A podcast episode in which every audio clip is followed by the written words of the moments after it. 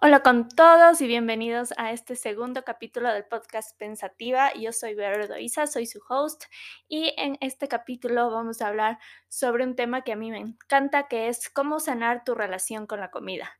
Este tema está un poco relacionado con el primer episodio, que es mi historia sobre mi desorden alimenticio, eh, pero vamos a tratar eh, diferentes puntos y más relacionados solo a la comida, cómo yo logré sanar mi relación tóxica que tenía con la comida. Entonces, para esto vamos a dividir este episodio en tres partes principales. El primero es eh, reconocer cómo está tu relación con la comida en este momento. El segundo, eh, cómo mejorar tu relación con la comida. Y el tercero, cómo mantener esta relación durante un periodo de tiempo prolongado y hacerlo parte de tu día a día, de tu estilo de vida, dejando todas las dietas a un lado, todas las formas de restricción, todas las reglas que tenemos frente a la hora de comer y eh, tener una mejor relación con la comida que está en nuestro día a día, eh, a cada minuto, a cada segundo y que la necesitamos tanto para vivir. Entonces, empecemos.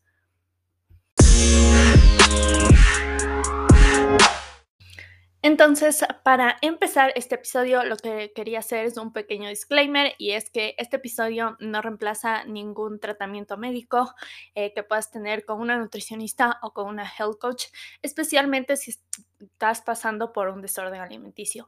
Te puede ayudar mucho, sí, para estar más consciente, para tener tips de cómo sanar tu relación con la comida, pero siempre lo que te diga tu nutricionista o tu health coach va a ser lo mejor para ti porque conoce tu caso y cada caso es diferente. Entonces sí, con esto eh, también quiero decir que este episodio no es solamente si estás pasando un desorden alimenticio, también si eh, todos tenemos una relación con la comida eh, y alguna es mejor que otra, pero si no estás pasando por un desorden alimenticio, este episodio tiene información igual súper valiosa sobre eh, cómo actúa nuestro cuerpo, también sobre la industria de los alimentos, eh, qué alimentos son buenos, son malos. Entonces, sí, si no tienes un desorden alimenticio, este episodio también tiene un montón de información para ti. Eh, así que vamos a empezar. La primera parte de este episodio es reconocer cómo está tu relación con la comida.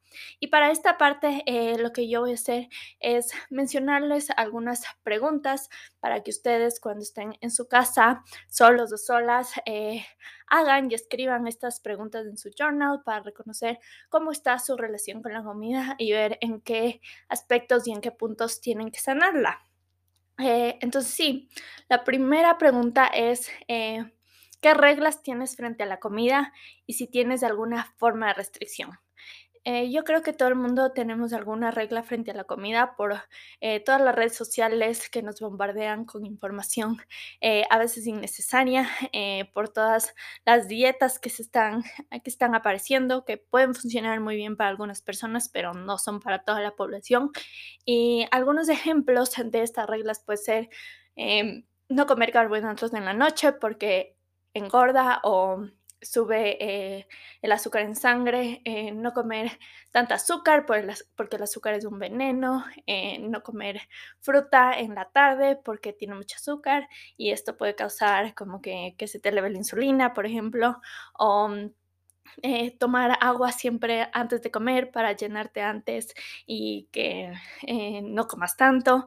Eh, todas estas son reglas frente a la comida o también el ayuno intermitente, digamos que te estás muriendo de hambre a las 8 de la mañana, pero como estás haciendo ayuno intermitente, no, no puedes comer hasta la 1 de la tarde, es una regla frente a la comida.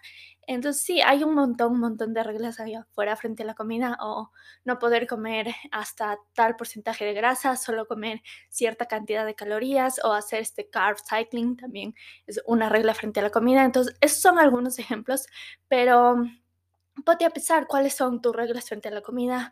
Digamos, no comer chocolate todos los días, sino solo una vez a la semana. Puede ser una regla frente a la comida. Entonces, sí, piensa en cuáles son tus reglas eh, que tienes frente a la comida y analízalas.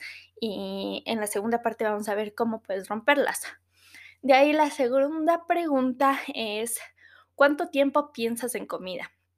Y esto es súper importante porque las personas en general se podría decir que tienen una buena relación con la comida, eh, no piensan mucho tiempo en comida, solo cuando tienen hambre, lógicamente, porque ahí el cuerpo les está pidiendo comida, entonces piensas en comida. Sin embargo, las personas que eh, se restringen un montón o están en una dieta súper restrictiva tienden a pensar en comida 24/7, por decirlo así. Piensan un montón en comida, se empiezan a a, obsesionar con videos de comida, videos de alimentos, eh, libros de, recetas, eh, eh, empiezan a investigar un montón sobre comida. Y esto em, cuando yo estaba en mi desorden alimenticio lo experimenté bastante, me empezó a interesar mucho el tema de la comida y veía full videos de what I eat in a day o de lo que comen un día, lo que comen una semana. Y esto es un signo de restricción, simplemente porque em, tu cuerpo obviamente está en un estado de hambruna y está buscando comida eh, de cualquier forma. Entonces empiezas a pensar y te empiezas a interesar un montón de comida. Y esto se vio reflejado o supimos acerca de este síntoma básicamente por el estudio de hambruna de Minnesota, que lo pueden investigar en internet. Eh, está generalmente en inglés porque fue en Minnesota y se llama The Minnesota Starvation Study. Y básicamente este estudio se dio en la Segunda Guerra Mundial para analizar cómo iba a ser el estado de las personas que habían estado en hambruna. Entonces se tomó a un grupo de jóvenes, de hombres, eran todos hombres, eh, eh, adultos ya mayores, mayores, no me acuerdo la edad, pero ya eran mayores, todos estaban saludables, en un peso saludable, eh, sin, ningún, sin ninguna complicación de salud. Y lo que les hicieron es que en la primera etapa del estudio comieran normal, sus calorías normales, todo normal, y en la segunda etapa del estudio les restringieron las calorías a casi la mitad. Es decir, estos eran hombres norteamericanos jóvenes eh, y les pusieron una dieta restrictiva de 1800 calorías, que para un hombre americano alto, grandote como son los americanos, eh, es súper poquito. Entonces, obviamente lo primero que se vio es que bajaron de peso, perdieron un montón de peso claramente pero a nivel psicológico también se vio muchas reacciones eh, de estas personas y lo primero que fue es que em, eh, su estado de ánimo empezó a empeorarse, se volvieron más enojones, más estresados, estaban en un bad mood en todo el tiempo, eh, tenían mucho frío y lo que vieron también es que les, les empezó a interesar mucho los temas de comida. muchos empezaron a coleccionar revistas de comida, libros de recetas de comida y también cuando eh, decían que cuando veían una película o algo no les interesaba como que las escenas románticas o las escenas de acción, sino las escenas donde los personajes estaban comiendo algo. Entonces se vio este cambio de estado mental eh, como que primero el estado de ánimo se bajó totalmente y segundo estaban pensando un montón, un montón en comida. Entonces se vio que como un signo de restricción, eh, las personas empiezan a buscar comida de toda manera, entonces empiezan a pensar mucho en comida y también obviamente su estado de ánimo y su estrés, eh, su estrés aumenta, su estado de ánimo baja totalmente. Y mm, sí, otra cosa que explica este estudio y que nos hizo saber este estudio fue que al momento en que volvieron a comer normalmente se podría decir, y así eh, las restricciones, eh, los hombres empezaron a tener periodos de atracones súper grandes. Y esto eh, es simplemente porque nuestro cuerpo está en un periodo de hambruna y cuando tú le empiezas a dar comida, él no sabe que ya va a tener comida por siempre, sino que piensa que es solo un periodo de tiempo en que va a tener comida y que tiene que comer todo lo que pueda y no hace caso a las señales de hambre y de saciedad. Simplemente no se sacia nunca y comes y comes y comes y tienes un periodo de atracón. Otra cosa que se vio es que eh, al momento que ya empezaron a recuperarse, empezaron a recuperar el peso, eh, subió su set point weight, que es básicamente su peso estándar. Estuvo eh, su peso estándar, empezaron con un peso y al momento de recuperarse, este peso fue mayor. Y esto también se explica porque obviamente el cuerpo estuvo en un estado de hambruna súper grande y al momento de recuperarse intenta reservar más energía por si acaso en algún momento futuro vuelva a tener un estado de hambruna eh, como el que tuvo. Entonces es simplemente una forma del cuerpo para protegerse, para sobrevivir a futuras, eh, futuras eh, cosas que puedan pasar de estados de hambruna. Entonces sí, con este estudio se vio que obviamente las personas que pasan por un estado de hambruna súper fuerte, como las personas que tienen desórdenes alimenticios como anorexia o bulimia, eh, tienen estas consecuencias. Y ayudó a ver mucho eh, cuáles son las consecuencias de un desorden alimenticio y también un poco a cómo tratarlas. Entonces, sí, igual si tú haces una dieta súper estricta, si alguien eh, te vende alguna dieta de solo jugos o de solo batidos o algo súper estricto que comas súper poquito, puede ser que comas de todo, pero súper poquito, es, tienes eh, la probabilidad de que después de dejar esa dieta vuelvas a subir de peso, simplemente porque tu cuerpo se está tratando de proteger. Entonces, sí, no crean en las dietas súper restrictivas porque eso no funciona a largo plazo. Entonces, ya les digo, como esto a la final solo hay este efecto rebote de que vuelves a ganar peso y más del peso en el que empezaste. Entonces sí, eh, cuánto tiempo piensas en comida es importante por esto. Entonces, si estás pensando más de lo que consideras como normal pensar en comida, eh, tienes que considerarlo.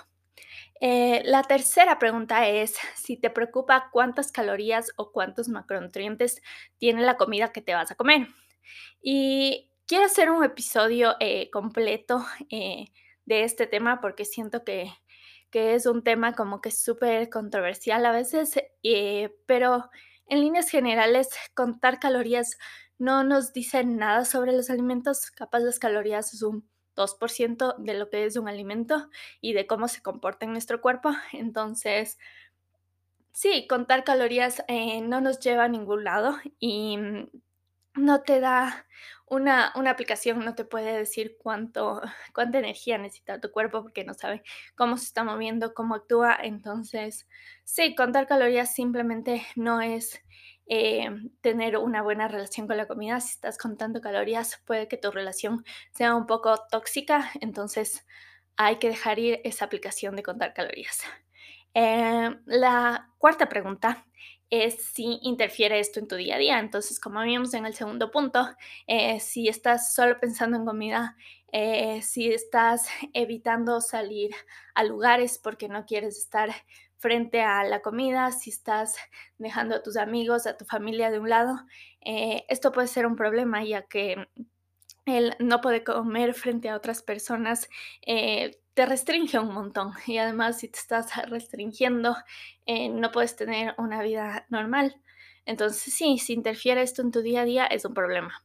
Y la última pregunta es, eh, creo que para todos, no solo si estás pasando por un desorden alimenticio, sino analizar tus pensamientos al momento de comer ciertos alimentos. Se ha visto que varios estudios em, las personas, eh, por esta obsesión que tenemos con la comida y la comida saludable, se ha visto que varias personas se sienten mejor o superiores, entre comillas, cuando comen alimentos saludables, como una ensalada o un pollo a la plancha. Eh, cuando comen eso se sienten mejor tanto eh, físicamente, y no porque les asienta mejor, sino como psicológicamente se sienten mejor versus eh, cuando comes una hamburguesa o una pizza así súper chancrosa, como que te sientes mal por haber comido eso.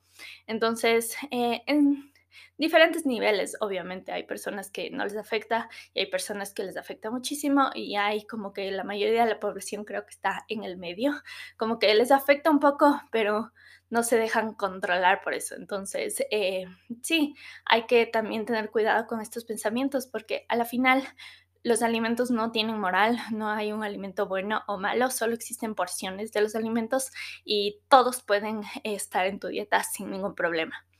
Entonces, estas preguntas te pueden como que generar una idea de cómo está tu relación con la comida.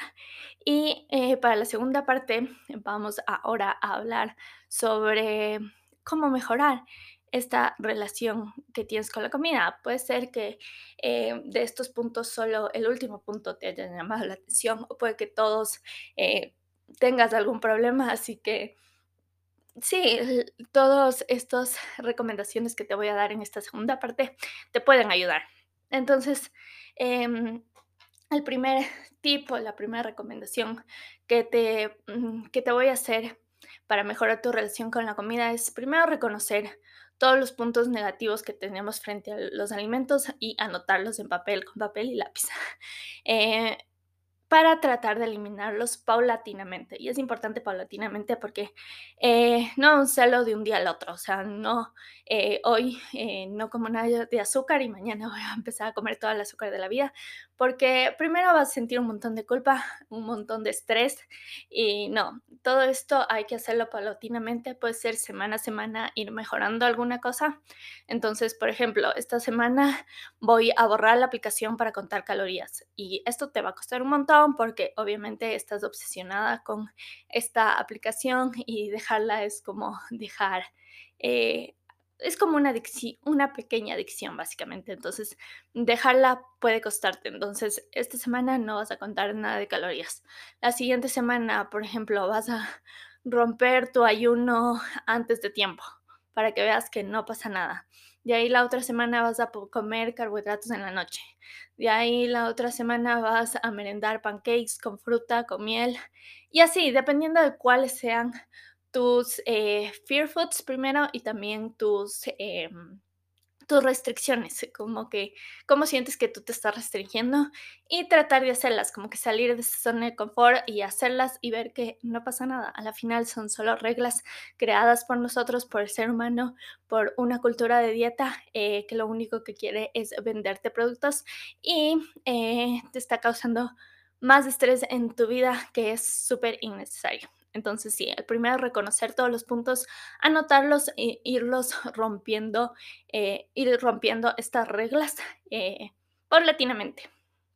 De ahí, la segunda es eh, es acerca de los alimentos buenos y malos. Como les dije antes, los alimentos no tienen moral, no se deberían clasificar como buenos y malos. Obviamente hay alimentos que son más saludables porque tienen más nutrientes y deberíamos comerlos en mayores porciones. Y hay alimentos que eh, tienen menos nutrientes pero que saben delicioso y también deberíamos comerlos, pero no en porciones tan grandes como las, la que la sociedad está comiendo ahorita. Entonces, ese es el pequeño problema es que los alimentos con altos nutrientes no los estamos consumiendo y los alimentos con pocos nutrientes estamos consumiendo demasiado. Entonces hay que cambiar esas porciones, pero no vamos a eliminar ningún alimento de la lista, ya que esto causa una restricción, causa un montón de estrés y el estrés mata más que un chocolate o una grasa trans. Entonces, sí, hay que saber que a, todos los alimentos tienen un puesto en nuestra dieta. Hay que reconocer que eh, algunos podemos comer más y algunos eh, tenemos que reducir su consumo, pero todos los alimentos pueden estar en tu dieta.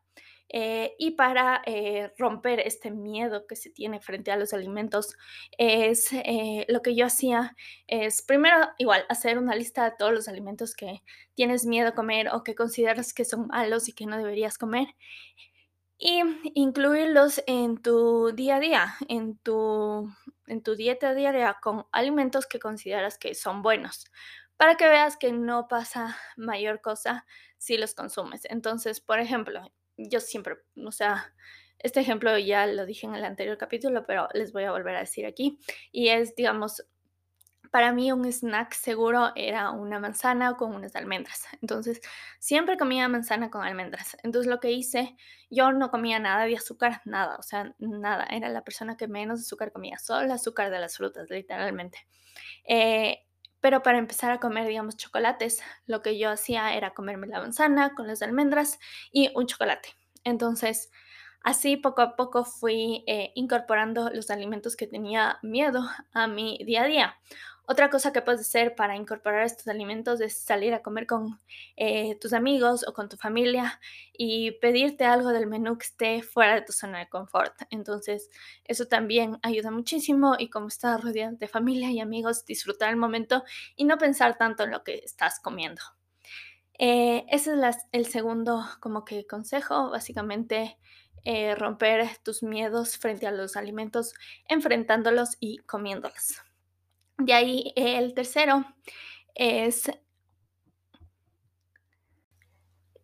dejar de restringirte. Y esto es súper, súper, súper importante porque como les expliqué en ese, en ese estudio del Starvation, del Minnesota Starvation Study, eh, la restricción lo único que causa es que tu cuerpo quiera más y más de algún tipo de alimento. Entonces, digamos que, no sé, se te ocurrió hacer keto diet. Entonces, sin tener epilepsia, sin tener nada, o sea, una condición de salud que te obligue a hacer keto diet, eh, sino que solo viste, te convenciste de que era una dieta como que súper buena que te ayudaba a bajar de peso, entonces decidiste empezar a hacerla. Entonces, eh, la dieta keto, para los que no saben, em, no puedes comer nada de carbohidratos, creo que solo puedes comer frutillas y un poco de espinaca, ni siquiera verduras. Entonces, es súper restrictiva frente a los carbohidratos. Entonces, al momento que tú te estás restringiendo los carbohidratos, lo que haces es a tu cuerpo que empieza como que a craving, a tener ansiedad frente a los carbohidratos. Entonces, obviamente te empieza a pedir un montón de carbohidratos y mm, tú eh, pecas una noche porque ya no pudiste más y te comes un montón de galletas, un montón de helado, un montón de pan, pasta, papas, todos los carbohidratos de la vida. Eh, y es por esta restricción, es por esta restricción básicamente, porque eh, te has estado restringiendo tanto durante tanto tiempo que tu cuerpo ya no soporta más básicamente y lo que hace es tener un periodo de atracón para poder alimentarse y poder eh, tener energía para hacer sus cosas y su vida diaria. Entonces, dejar de restringirte cualquier cosa que te esté restringiendo, eh, hay que parar eso y hay que empezar a, a comer como que de todo, básicamente. En esta etapa hay que empezar a comer de todo. Y sí, al principio vas a tener periodos de atracones, eh, claramente, porque tu cuerpo eh, sabe qué alimentos, por experiencias pasadas, sabe qué alimentos tienen más energía, eh, entonces se dirige a ellos, te va a empezar te va a empezar a dar ganas más de chocolates, galletas Oreo, galletas, cosas que sean full altas en calorías, porque el cuerpo sabe que eso tiene más calorías. Es muy raro que te dé ganas de una frutilla o de algo así. Entonces sí, al principio va a ser así porque... Eh, y te vas a sentir como un poco en descontrol, pero el punto es que dejar de restringirte a la final te va a llevar a conectarte a tus, em, a tus señales de hambre y de saciedad. Ya te digo, al principio oh, se va a sentir un poco fuera de control todo, pero poco a poco el cuerpo se va regulando y vas a ver que no te va a pedir pizza y helado todos los días, sino que ya te va a pedir una fruta, ya te va a pedir em, una ensalada algún día. Y con esto vamos al otro punto que ya no sé qué número es, pero el otro punto es que sigas incluyendo frutas y verduras en tu alimentación y también alimentos altos en nutrientes. O sea, te está recuperando, tu cuerpo te va a pedir más dulces, más cosas altas en calorías, pero tú no dejes de consumir tus frutas y verduras y tus alimentos altos en nutrientes. Igualmente, si digamos eh, simplemente no has tenido ninguna etapa de restricción, empieza a consumir alimentos eh, como frutas y verduras y alimentos altos en nutrientes como proteínas magras y y cereales integrales y empieza a acostumbrar a tu cuerpo a estos alimentos. O sea, como que sea su principal energía estos alimentos y de ahí incluyes un poco de estos otros alimentos más bajos en nutrientes, eh, pero que tu cuerpo empiece a ver eh, que estos son los alimentos que le están nutriendo y que empiece a tener cravings de estos alimentos. Entonces, eh, de los dos lados, si te estás recuperando o si quieres tener una mejor relación con la comida en términos de que ya quieres dejar de comer tanta chatarra y quieres empezar a comer más saludable por tu salud, eh, empieza a incluir frutas, verduras y alimentos altos en nutrientes como proteínas magras, grasas buenas, eh, insaturadas, que son las que están en el aceite de oliva, en el aguacate, en los frutos secos y también cereales integrales y leguminosas en tu día a día. Entonces, eh, de las dos partes va a ser lo mismo, va a ser que tu cuerpo empiece a ver que esto tiene más nutrientes, vas a sentirte mucho mejor que solo comer eh, pura comida baja en nutrientes. Yo no le digo comida chatarra porque ese término me parece un poco fuerte, ya que la comida no es basura. A la final toda la comida nos da energía y nos da alguna sensación de saciedad o de felicidad. Entonces yo no utilizo el término chatarra, sino como que más alta en nutrientes y menos con menos nutrientes. Entonces sí, trata de tener eh, tus 3, 4, 5 comidas al día, las que mejor se acoplen a ti. Eh, y trata de incluir frutas, verduras y lo que les digo, todos los alimentos altos en nutrientes que tengan y también incluir los otros alimentos, los que son más bajos en nutrientes como chocolates, postres, porque así... Eh, si estás en un desorden alimenticio, te vas a recuperar más rápido y si eh, no estás en un desorden alimenticio, pero quieres mejorar tus hábitos, no vas a tener eh, esta obsesión solo por comer alimentos saludables, sino que puedes también comer otro tipo de alimentos y tener ese balance que se podría tener y no tenerle miedo a ningún alimento. Entonces, sí. Eso es súper importante. De ahí, el otro, y esto también ayuda a las dos partes, si es que quieres recuperarte un TCA o simplemente quieres tener un estilo de vida más saludable, es practicar el mindful eating. Y el mindfulness es básicamente estar con todos nuestros sentidos en un momento específico, es estar en el presente. Y para el mindful eating, eh, lo que se hace o lo que yo hacía básicamente es tomar tres respiraciones profundas antes de comer y comer sin ninguna distracción. Comer generalmente sola, preferiblemente, em, y sin televisión, sin, puedes poner una música relajante como para comer y saborear todos los alimentos, o sea, masticar, saborear, ver qué te gusta, qué no te gusta, eh, conectarte también eh, con tus señales de hambre y de saciedad, comer cuando estás eh, empezando a tener un poco de hambre y parar antes de estar totalmente llena, sino como que un 70% diría yo. Entonces, sí, hacer la experiencia de comer como que súper pacífica y disfrutar cada bocado de ese alimento. Eh, esto no tienen que hacer como que en cada comida, en todas las comidas voy a comer sola y solo voy a hacer mindful eating y también volverlo en obsesión. Pueden hacerlo una vez al día con una comida, con un snack, eh, o pueden hacerlo si una vez al día es mucho, como que tres veces a la semana. Y esto ayuda mucho a conectarte, ya te digo, con tus señales de hambre y de saciedad y también a ver qué alimentos de verdad te gustan y qué alimentos solo estás comiendo porque, no sé, porque es costumbre comer, digamos. Eh, yo me di cuenta mucho esto con los chocolates. A mí, yo antes de chiquita me encantaban, era como que sí, puro chocolate. Pero bueno, también es porque los, eh, las papilas gustativas cambian, pero me di cuenta que un chocolate no te llena, no te, capaz te sacia por unos minutos, pero a la final no te llena. Entonces, yo siempre como un chocolate con algo más para que me, me sacie tanto las ganas de chocolate como también mi hambre. Entonces, eh, practicar el mindful eating sí ayuda muchísimo para conectarte, saber qué te gusta, qué no te gusta.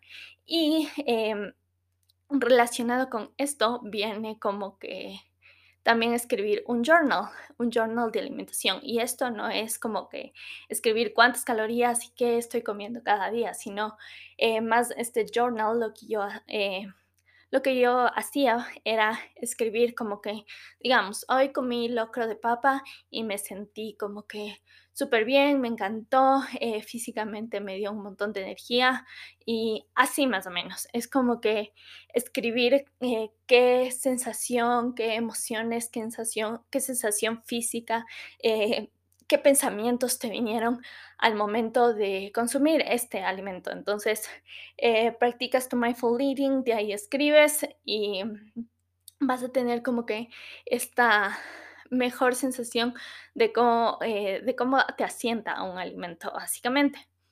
Em, de ahí es empezar a confiar más en el cuerpo y menos en lo que te dice Instagram. Y esto lo puse así porque, eh, sí, o sea, básicamente, obviamente hay un montón de estudios y hay un montón de nutricionistas súper responsables en las redes sociales, pero también hay puro bullshit, básicamente. Y es personas que te quieren vender solo un montón de cosas y y quieren tener a personas en, su, en sus redes sociales y te tratan de vender todos sus programas, sus planes detox y todo. Y muchas personas caen en esto. Entonces, es eh, darle la, al cuerpo lo que se merece, básicamente. Es confiar, él sabe eh, lo que necesita en su día a día. Por eso tenemos señales de hambre y de saciedad, o si no, no existiría eso. Entonces, eh, es obviamente una mezcla entre saber de nutrición y también confiar en el cuerpo, confiar en sus señales de hambre y no tener ninguna regla frente a la comida. Entonces, sí, empezar a confiar en el cuerpo. Eh, yo sé que da un poco de miedo porque mm, tenemos este miedo a engordar. Vivimos en una sociedad gordofóbica que pensamos que estar gordo es lo peor y no es así. Entonces, sí, confía en tu cuerpo que él se sabe regular y él va a saber cuánta energía y cuánta comida necesita en su día a día y apréndelo a escuchar. Y esta práctica del mindfulness y del journaling ayuda muchísimo. De ahí, eh, otra es aprender un poco sobre nutrición básica. No les voy a decir que aprendan toda la anatomía, pero sí sobre qué es un carbohidrato, qué es una proteína, qué es una grasa. Muchas personas ya como que saben un poco de esto, pero si no, yo no les voy a hacer un podcast de qué es un carbohidrato, porque eso buscas en Google y ya está. Pero sí, solo eh, tener en cuenta que los tres macronutrientes se necesitan generalmente para la mayoría de personas, entonces sí, eh, consumirlos en balance eh, puedes tener como que una buena nutrición. Entonces, si no sabes nada sobre qué es un carbohidrato, qué es una proteína y qué es una grasa, eh, investiga un poco y vas a conocer. Si estás recuperando tu TCA, seguro sabes que es un carbohidrato, que es una proteína, que es una grasa y dejarle de tener miedo a cualquiera que sea de estos macronutrientes que le tengas miedo es un paso súper, súper importante. Y si quieres empezar un estilo de vida saludable y mejorar tu relación con la comida y tener una relación como que más sana, Em, investiga sobre qué es un carbohidrato, qué es una proteína y qué es una grasa. Básicamente los carbohidratos incluyen todas las frutas, las verduras y los cereales integrales y las leguminosas. Las proteínas son básicamente las eh, de origen animal o también hay de origen vegetal como las leguminosas y algunas eh, frutos secos y las grasas básicamente es eh, las saturadas y las insaturadas que las saturadas generalmente eh, vienen de origen animal y las insaturadas generalmente de origen vegetal como ya les dije aceite de oliva aguacates y frutos secos. Entonces como que eso en líneas generales. Em, y si tienen la oportunidad el, el privilegio básicamente porque es un privilegio de acudir a una nutricionista o una health coach que te guíe y que te ayude un poco eh, fuera lo más óptimo, se podría decir, para que no caigas en obsesiones ni en dietas súper extrañas. Em, sí, con esto eh, vamos a pasar al eh, tercer punto, que es como que, ok, ya estás empezando a sanar tu relación con la comida con todos estos, estos tips que te di, pero no sé, a veces uno se olvida de todas estas cosas y el tercer punto es cómo mantener esto eh, prolongadamente y también cómo hacerlo un estilo de vida, básicamente, de cualquiera de las dos formas que eh, tú estés escuchando este podcast, si quieres recuperarte de un TCA o si simplemente quieres tener un estilo de vida más saludable. Y el primer punto, y creo que el más controversial, y, pero el más importante, es que perder peso no tiene que ser el objetivo principal, sino estar saludable.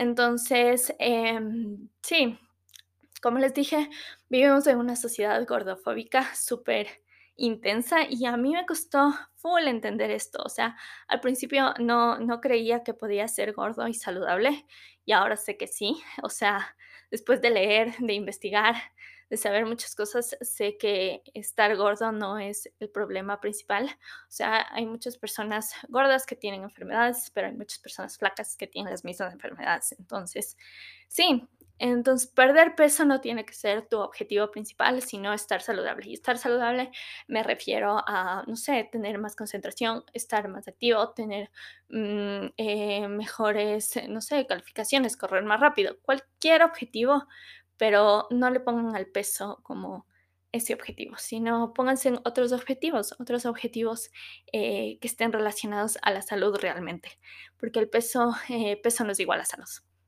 Y capaz hago un podcast sobre esto. Todavía estoy empezando a entenderlo. y entendí por qué peso no es igual a salud, pero todavía como que no soy eh, una mega experta. Eh, si consigo a alguien que, sea experto, si saben de alguien, escríbanme para poder capaz entrevistar a esa persona. Eh, pero sí, o sea, solo no se pongan a su peso o a bajar de peso como un objetivo principal. Si estás pasando por un TCA, obviamente tienes que recuperar peso y ese es un tema súper, eh, súper, súper, súper controversial porque estás como que estás acostumbrado a un peso, todas las personas te dijeron que has perdido de peso y volver a recuperar tu peso puede ser un poco extraño, pero sí, igual no te pongas como ese objetivo subir de peso, sino, no sé, recuperar tu salud, volver a estar activa, eh, si eres mujer, recuperar tu menstruación. Hay muchos objetivos eh, que no deben ser relacionados con el peso, que no son relacionados con el peso y que a veces son mejores porque a veces el peso nos puede causar mucho, mucho estrés. Entonces, sí, siempre tenga en cuenta eh, desde hoy en adelante que perder peso no es tu objetivo principal y capaz no se dé, capaz se dé, nadie lo sabe, o ganar peso en caso de que tengas que ganar. No es tu objetivo principal, sino tu objetivo es estar más saludable. De ahí el segundo, eh, como les dije anteriormente, es eh, consumir alimentos altos en nutrientes eh, en tu día a día, la mayor cantidad del tiempo, pero también dar espacio a esos alimentos que tienen pocos nutrientes y no volver, si, si, quieres tener un estilo de vida saludable, no volver como que a esa costumbre de que solo alimentos bajos en nutrientes, que perece estar cocinando, sino, o sea, como que eh, ser un poquito más, como te digo? Como que un poco más realista contigo mismo, saber qué puedes y qué no puedes ser, qué acciones puedes adoptar y qué acciones en este momento se te complican y tratar de hacer las acciones que, que, más, que más puedas. O sea, con esto quiero decir que no traten de hacerlo todo blanco o negro, sino que sea una escala de grises y que traten de tomar acciones más saludables hacia ustedes mismas. Es decir, eh, si estás recuperando de, un desorden alimenticio, no trates de comer todos tus alimentos, Perdón, se cayó algo. No trates de, comer todos tus fear foods eh, de un día para el otro porque te va a causar mucho, mucho estrés. Y si, mm, eh, digamos, estás tratando de tener un estilo de vida más saludable, no trates de incorporar todos los hábitos saludables de un día para el otro, porque también te va a causar mucho estrés y las, los dos casos van a terminar botando la toalla. Entonces, sí, traten de hacer esto paulatinamente y después todo se va a hacer eh, un hábito, básicamente. Entonces, sí, no vean a los cambios eh, como blanco y negro y traten de hacer estos cambios paulatinamente. De ahí el siguiente punto es que eh, tu alimentación debe ser completa, es decir, em, debes incluir los tres macronutrientes y también comer cuantas veces necesite tu cuerpo, es decir, em, escuchar a tu cuerpo y debe ser completa porque muchas veces caemos en esto de los cheat meals y eso no está bien porque regresamos a lo anterior, eh, caes en un ciclo de restricción y de atracones, entonces sí, trata de que tu alimentación sea completa, no se sienta forzada o algo que tengas que hacer trampa. Eh, tenga que ser sostenible en el tiempo y algo que disfrutes, que disfrutes comer, debe hacerte sentir feliz con tus decisiones que estás tomando, con los pequeños pasos, aplaudirte los pequeños pasos. Si estás recuperando de, un desorden alimenticio, comer un chocolate es un gran avance. Si estás eh, tratando de incorporar hábitos más saludables, tomar ocho vasos de agua en un día es un paso gigante. Entonces, celebrar los pequeños pasos ayudan a que tú sigas con esta recuperación o este cambio de, de estilo de vida. De ahí eh, también a reconocer que comer saludable es muy diferente para cada persona y o sea, obviamente hay alimentos más altos en nutrientes que otros, pero em, los cambios que debe hacer cada persona es súper diferente y es súper personal. Las personas que están pasando por un desorden alimenticio tienen que empezar a incluir todos estos fear foods y esta comida eh, baja en nutrientes o chatarra, pero ya les dije, yo no le digo así. Eh, tienen que empezar a incluir estos alimentos porque simplemente tienen que perderle el miedo, también necesitan más energía para recuperarse y en cambio las personas que tratan de tener un estilo de vida saludable tienen que eh, dejar bajar las porciones de estos alimentos porque seguramente están comiendo un montón de estos alimentos y empezar a incluir eh, más verduras, más frutas. Entonces, sí, eh, este mindset de cómo recuperarse y cómo llegar a tener una mejor relación con la comida es muy diferente para cada persona y capaz lo que te funcione a ti no le funciona a tu amiga. Entonces, eh, por eso aquí hay una amplia gama de opciones que puedes empezar a hacer. De ahí, otra cosa que sí eh, considero que es súper importante y que a mí me ha ayudado un montón es practicar la alimentación intuitiva. Y aunque al principio no puede ser óptimo para todas las personas, porque básicamente si tienes una pésima relación con la comida y no has comido nada, eh, tu cuerpo no tiene no está activado el chip de las señales de hambre y de saciedad. Entonces eh, va a ser muy difícil que te dé hambre o que te sientas saciado. Entonces es complicado llegar como que eh, intuitivamente reconocer qué, qué, es lo que quiere tu cuerpo, pero poco a poco, eh, capaz que sea tu objetivo final tener una alimentación intuitiva. Y la alimentación intuitiva básicamente eh, incluye cuatro puntos. Primero es la nutrición, le hace mucho caso a la nutrición. También hace mucho caso a las señales de hambre y de saciedad de nuestro cuerpo. También toma en consideración a las emociones, porque muchas personas comemos emocionalmente y no es algo que esté mal hacerlo, pero no debe ser tu única forma de lidiar con las emociones eh, a través de la comida. Hay muchas formas eh, capaz mejores de lidiar con las emociones que solo la comida, pero la alimentación intuitiva sí respeta comer emocionalmente, o sea, es como que lo respeta. Y también respeta eh, la satisfacción que te causa la comida. Entonces a veces no es solo que tienes hambre, sino que te encanta ese brownie con chocolate y aunque con helado y chocolate y más chocolate y que se derrita así en tu boca, te encanta tanto y puede ser que no te estés muriendo de hambre, pero lo ves y te da ganas y cómo te satisface y te hace compartir un buen momento con tu novio o con tu mejor amiga.